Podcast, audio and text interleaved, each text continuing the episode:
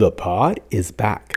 And I know I'm a little bit late to the game, but I want to wish everybody an incredible 2021. Let's go again.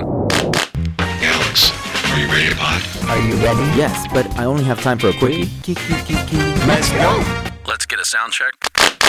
Ready. This is Alex J. Aguiar, and you're listening to a Pod with Me Quickie. On today's Quickie, signs that you are an overthinker. Being able to think about your options is a very useful skill, but like everything in life, getting carried away can actually have negative effects.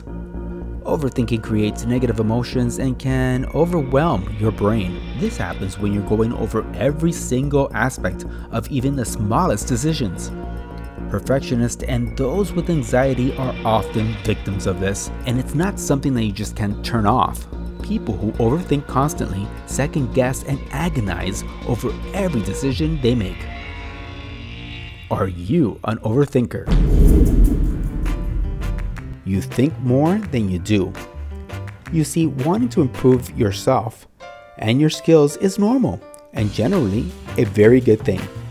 You're pretty good at coming up with new ways to improve things and you have many ideas. But at the same time, you think so much about the wonderful things you could be doing that you actually don't really get the time to follow through on them. You analyze everyone. You really do like to understand the people around you, not gossip or rumors, but truly understanding their behaviors and the reasons behind them. And analyzing someone well enough helps you reveal them. You're always looking for hidden messages. Overthinking means you might see every statement as some sort of message that needs to be decoded to find its true meaning. The smallest inconsistencies will be overblown. Forgetting to say good morning means that they must be mad at you. Not getting an invite somewhere suddenly means they hate you. If you're an overthinker, you obsess over every little shift in tone to try and find the true meaning of someone's words when there usually isn't one. You want everything to be neat and organized. You also tend to make sure you don't put yourself in any situation where you're not prepared. You always want to be in control so you can handle whatever challenge comes your way. You get worried when you don't get a quick response.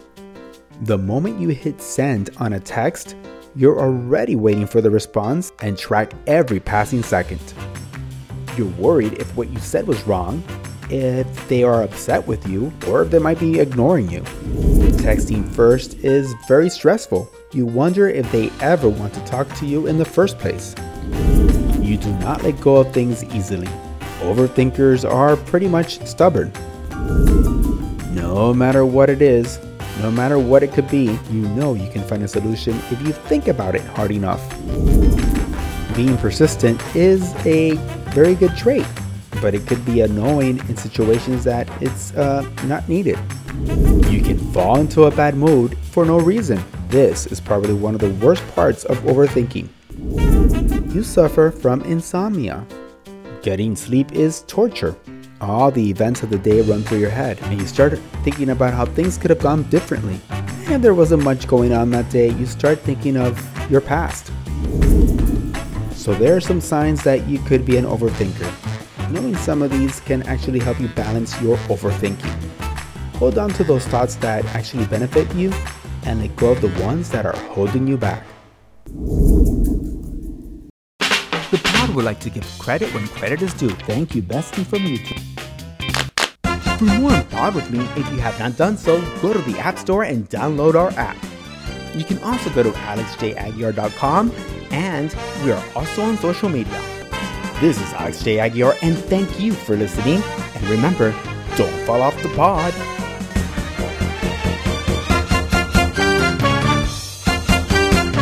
Let's get a sound check. Ready.